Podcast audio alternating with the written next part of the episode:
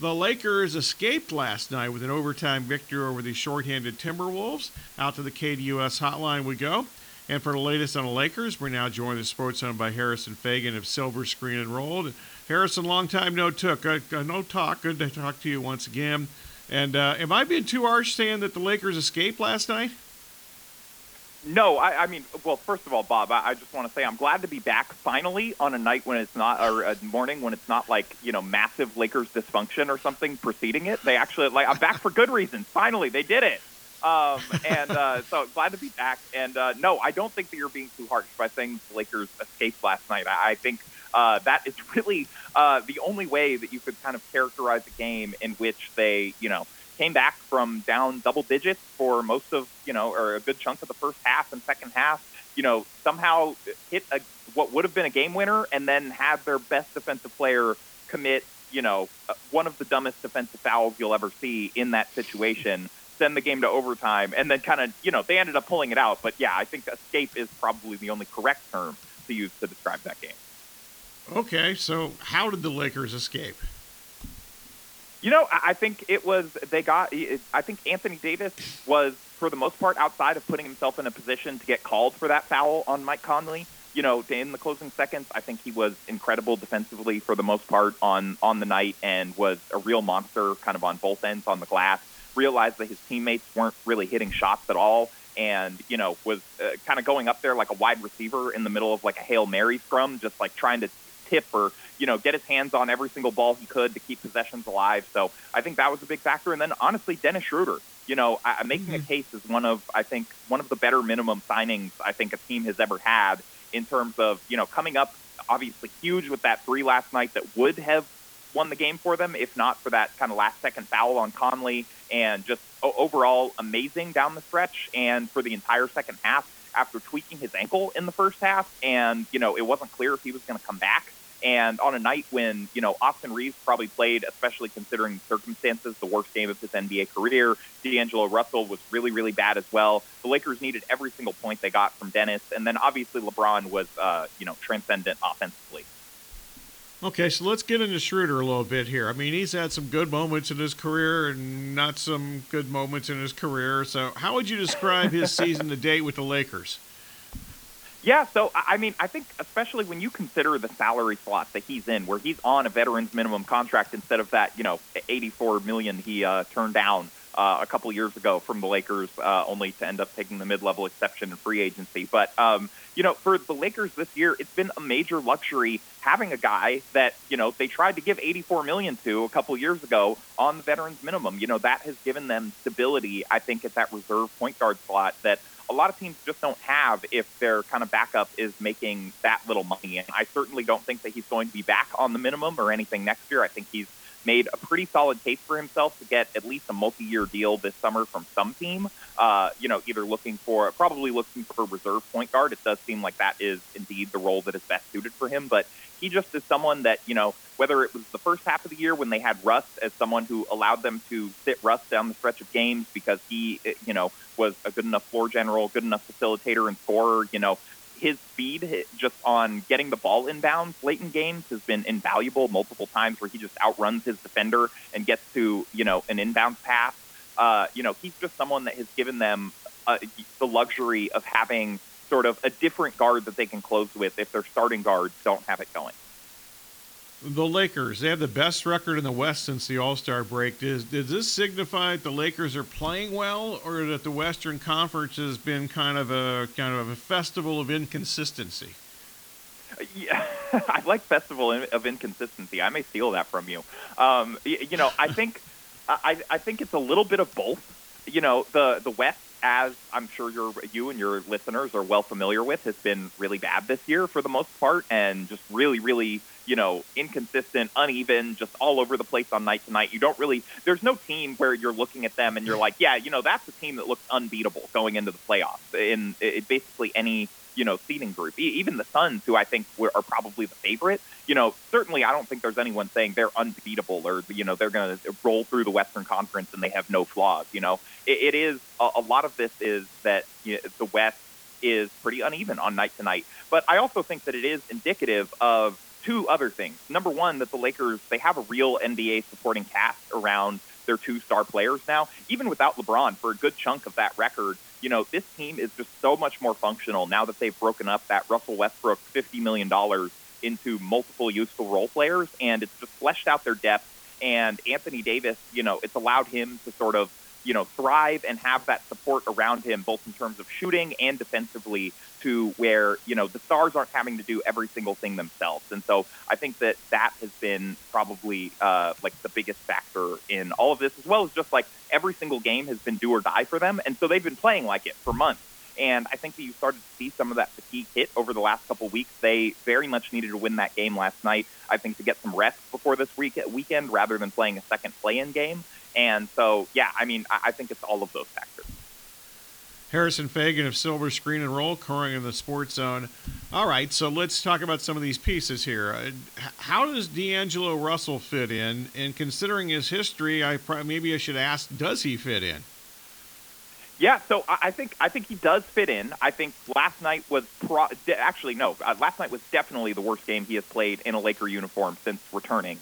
Uh, you know, eh, the team actually until that Clippers loss about a week ago, I think we're eight and zero oh with him in the lineup. He's been in and out with a couple different injuries here, but when he's been in, his kind of combination of shooting and facilitating has given them a pretty good dynamic and sort of the perfect LeBron James point guard, a guy that can play on or off ball and sort of initiate. But last night, like I don't know if he ate a bunch of popcorn before the game or what was going on, but that was, you know, he was throwing the ball all over the place, getting it stripped everywhere, just seemingly could not hold on to it, could not hit a shot at all. And then, you know, uh, uh, he is certainly a guy that's never been known for his defense, and nothing he did last night is going to change that. And so, you know, I think he is a guy who is much, much better than he showed last night. But he's also a guy that we've seen. That, look, I, I'm I'm a fan of his game, but he's a guy that go back to last year's you know, uh, playoff run for the Timberwolves. There were games where he was benched down the stretch, and there were games where he was good for them down the stretch. He is a streaky guy, and he's going to be up and down. And they're, you know, against Memphis, he'll probably win them a game or two, or at least help out.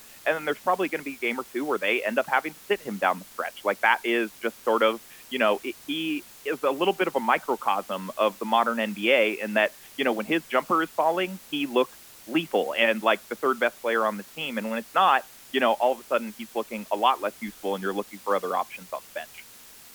Rui Hachimura. I mean, he helped some last night. Uh, how's he fit in since he uh, since he was acquired via the trade? Yeah, I honestly, when he came over, I was not super familiar with his game, and early on, I didn't see a lot of like kind of why the he just he. It seemed like almost like they were sort of going for a poor man's uh, Kyle Kuzma, like a little bit, just like he was kind of, you know, uh, his shot wasn't all that great. He wasn't really defending, but you know, to his credit, he has really, I think, risen as the circumstances have risen for the Lakers. He's been one of their best players, certainly, uh, arguably their best role player, other than Austin Reaves, I guess, over the last couple months uh, or last month or so, as they've really been pushing to make the playoffs. And I was you know, blown away last night. He was one of the few guys on the court last night that really looked like they rose to the occasion rather than wilting uh, you know, in that sort of must-win game. And it did give me a lot of optimism for, you know, that he is the sort of role player that is going to, you know, step up when these games start to matter. And I thought that he just from his rebounding and he's really tried to make a difference on the glass. I think he's figured out that that's the way that he can get minutes. He's become a much better defender and more willing and sort of attentive defender as the season has gone on and as he's playing for a team with a bit more stakes now than the Wizards you know, there was that game uh, a couple weeks ago against the Timberwolves where he really had uh, Karl-Anthony Towns, you know, uh, kind of, you know, in, in some trouble and was really kind of clamping him down a little bit. And obviously less so last night, but I thought he was still trying and making it at least a little difficult on him. And KAT's just ridiculous and uh, his combination of skill and shooting and all that stuff. But yeah, I mean, I really like his sort of, you know, what the dynamic that he's brought on both ends. Even if you know he's not a perfect defender, but in the right matchup, he's physical enough to give you some good minutes on certain types of scorers. You mentioned Reaves, obviously not good last night, but you know, he's really become an offensive threat. The Suns learned that a, a you know a few couple games ago, a few games ago now, uh, when he pretty much destroyed them. Are you surprised that he's become an offensive threat? I not surprised. I'm surprised that he's become this degree of an offensive threat in year two you know, he's a guy that even watching him last year, you could sort of see, okay, like this is a guy that might be able to be like sort of, you know, kind of backup point guard, really high IQ guy. The shot kind of wasn't there. And but you know he was uh, at least a willing defender, even if he got overpowered sometimes because of just like sort of fundamental strength issues that are going to get better, I'm sure, as his career goes on. But then this year, he really has you know sort of brought this combination of skill and craftiness that you thought might be there eventually, but I certainly didn't expect it in year two to be this effective. And you know, you saw some of it last night. Some of that is the refs are going to swallow their whistles a bit more in the playoffs. And so, you know, even though he's a guy that attempts to, he was up there in the league in and ones this year. He's a guy that when he's drawing contact, it's not like Trae Young, James Harden, where he's just kind of flailing, you know, trying to get a call or something like that. He is genuinely, you know, taking contact and trying to make a legitimate basketball play. But sometimes when he's not getting those whistles and the shot's not falling, that's going to look a little worse. But he's someone that he's just, he's crafty. He has these kind of, you know, like up and unders, these fakes, incredible footwork good passer, high IQ ball mover. You know, he is a guy that I think is a playoff player, you know, despite what maybe anyone watching last night kind of saw where he really struggled. But even then, he was still, I think he got like 39 minutes just because the Lakers didn't have a whole lot of other mm-hmm. options. And he at least looked up for, up for the moment, even if he was a little afraid to shoot, I think, in the second half. I'm not real sure if this next topic is even a legitimate question or topic, but you know, the, the, Wolves played. I know they played some zone defense last night. I think they were playing more than some, but the Lakers didn't move the ball much, so I had a tough time figuring out what defense the Wolves were actually playing. But I'm curious if the Lakers had some issues against zone defenses. Yeah, you know, I mean, I think definitely more earlier on in the year, less so since the trade deadline. They have, you know, they've acquired enough shooting to where they can sort of make those teams pay. But also, you know, if you're an NBA team and you're trying to defend uh, a roster with LeBron, a lineup with LeBron James and Anthony Davis in it, and you know, you got say, let's say like Dennis Schroeder, Austin Reaves and you know like Troy Brown out there, like who are you going to try and make beat you? And you know a zone mm-hmm. is sort of a natural recipe to try and make those other guys beat you from outside. And if they do, then so be it. I don't think that it's something that teams could play, you know, an entire game against them. We saw the Lakers in the third quarter; they went to that LeBron at center lineup and really just were getting whatever they wanted at the rim type of stuff. And so it, it's not going to work permanently, but it is something I think that you could employ, especially in that against starting lineup when you know you have Reaves, who's you know a, a, an iffy shooter. You have D'Angelo Russell, who's a really good shooter but is freaky at times, and then you got Jarred Vanderbilt, who's really not a shooter at all. You know, zone may be the way to go against those starters at times, and try to you know either force them to make shots or uh, or beat you with a different lineup. And so I do think that's something that could have some effectiveness and doses against them for sure talking Lakers with Harrison Faigen and Silver Screen and Roll. All right, so let's look ahead. Lakers and Memphis in the first round. What are some key matchups that we should be focused on? I think the Anthony Davis, Jaren, this is an obvious one, but the AD, Jaren Jackson Jr. one is going to be, uh, like, I think pretty pivotal. J, uh, JJJ is a guy that has been in a lot of foul trouble, you know, throughout his career and has not, I, I think he commits you know, he he's averaged like 28 minutes a game this year, and uh, you know, three and a half fouls or whatever it is. But, like he's a guy that does foul quite a bit, even though he's an incredible defender. Obviously, just a little foul happy and a little foul prone. Um, and so AD typically this year has been has been able to kind of cook guys like that or get them on the bench because his, his kind of combination of size and speed and craftiness and you know, uh, like shot making and stuff like that. So he's able to get guys on their heels, get and ones, draw quick fouls, we saw him do that KAT a little bit last night. And so I think that is, if AD can get Jaren Jackson Jr. in foul trouble, I think the Grizzlies are going to have some problems defensively. Then you obviously have, you know, Dillon Brooks versus LeBron is, I think, the matchup that a lot of people are going to be excited about, almost as much off the floor as on the floor. But the thing that I've sort of been saying is, like, eventually there's going to be a guy who's like one of these sort of loud trash talkers, physical defenders that is going to kind of get the best of LeBron. But so far, I don't know that we've seen that yet. You know, your Lance Stephensons in the past, your DeShawn Stevensons, you know, whatever. Like LeBron typically finds a way to use those guys kind of, you know, uh, like foul happiness, physicality against them as the series goes along. And so we'll see if Dillon Brooks is kind of the guy to get the best of LeBron in that respect.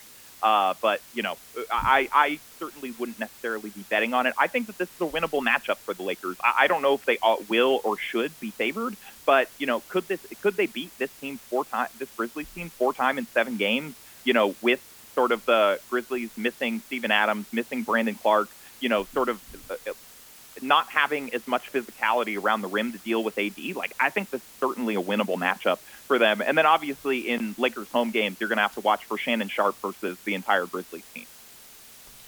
Can can we get a pool started? Uh, how many minutes before Brooks gets a technical foul in this series?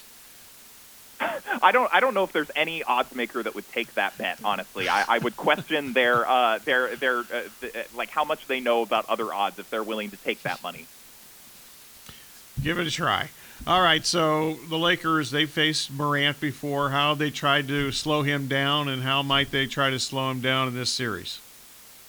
Uh, you know, I, I think I think Jarred Vanderbilt is probably going to get the first crack at that matchup, like he has on most teams' best scorers. Morant, he just may be a little too fast for that kind of defender. This is a matchup where, honestly, I wouldn't be surprised if by the end of the series, Dennis Schroeder is starting, just as kind of that speedy point of attack, like yeah, ball ball pressure pest against Morant. That just may be a matchup that makes more sense. But again, you know, we'll see. Those are probably the two primary guys that I would guess will start to get that. Like Austin, I, am not sure is going to be able to make that match. Like I think Morant is going to be too speedy, going to get him in foul trouble. I'm not sure that that is going to work there. Uh, but you know, I, I, think those are probably the three guys uh, that are going to get you know the first cracks at it. Okay, last up, I want to use your Western Conference knowledge here. So, uh, kind of what's your assessment of uh, the Western Conference? I guess we kind of start with the Nuggets. Do you believe in the Nuggets? They are the number one seed. I I believe in the Nuggets, you know, ability to beat whoever comes out of tonight's play-in game. Uh, I I don't think that the Pelicans or the Thunder are going to knock them off. With all due respect to those team seasons, but I I don't I still you know, uh, uh I I'm not going to believe in one of these teams built around sort of one of these big burly centers until they actually sort of win a playoff series in or win like you know go to the finals in the 2020s. Like I'm I'm just not. It's the same concern that I have about Embiid and the Sixers. It's just uh, you know even though Embiid is a little bit more two way than Jokic, I, I'm just not sure if you can make it through you know, three or four rounds of the playoffs with a center that you sort of have to hide defensively, no matter how good they are offensively, just in the modern game. And so we'll see. I don't entirely believe in them, although I do, you know, obviously they're great. And I think in the right matchup, and given how disappointing the West has been, they could certainly advance to the finals and make this look dumb, but I, I they wouldn't be my first pick, no. Okay, so uh, who would be your first pick from the West to likely face the Bucks or the Celtics in the finals? You know, honestly, your listeners are going to love this, but for me, it, it's it's Suns. You know, it's not just the record since they got KD when he's played, which is what like eight zero oh now or something like that. Uh, you know, I know that they've been in, incredible when he's in the lineup, and he just is someone that you know you look at every single team in the West, and I'm just not sure if anyone has someone who can defend Kevin Durant, and there aren't a whole lot of teams that have guys that can defend Kevin Durant. But you know, he you don't even see someone where it's like, you know, that that looks like a guy that can make life difficult on him for you know at, at least make it tough on him for 48 minutes. You know, the Lakers would be throwing Jarred Vanderbilt out there, and I like what Vando brings. And I think that he's a talented defender, but and has done like a great job on sort of similar ISO scores like Brandon Ingram and stuff like that. But even you know, even there, it's just like KD can just get his shot against anyone. And if the Suns are healthy, you know, it's just hard for me to pick against them or to not think that they're the favorite to come out of the West, even with as little sort of cohesion as they have. They're certainly beatable, especially, you know, given sort of Chris Paul struggles this year and given sort of DeAndre Ayton that we've seen him kind of go up and down in the playoffs and that Kevin Durant is, is not always, you know, the most durable of the last couple of years. So yeah, anything can happen, but I think they certainly should be the favorite. Thanks, Harrison. Always a fountain of information. We appreciate your time. Yeah, no, happy to come. Uh, especially happy to come back when it is not to discuss like here's the latest dumb thing the Lakers did. My pleasure to have you back at that time too. Thanks. All right, Harrison Faigen of Silver Screen and Roll, excellent stuff as always.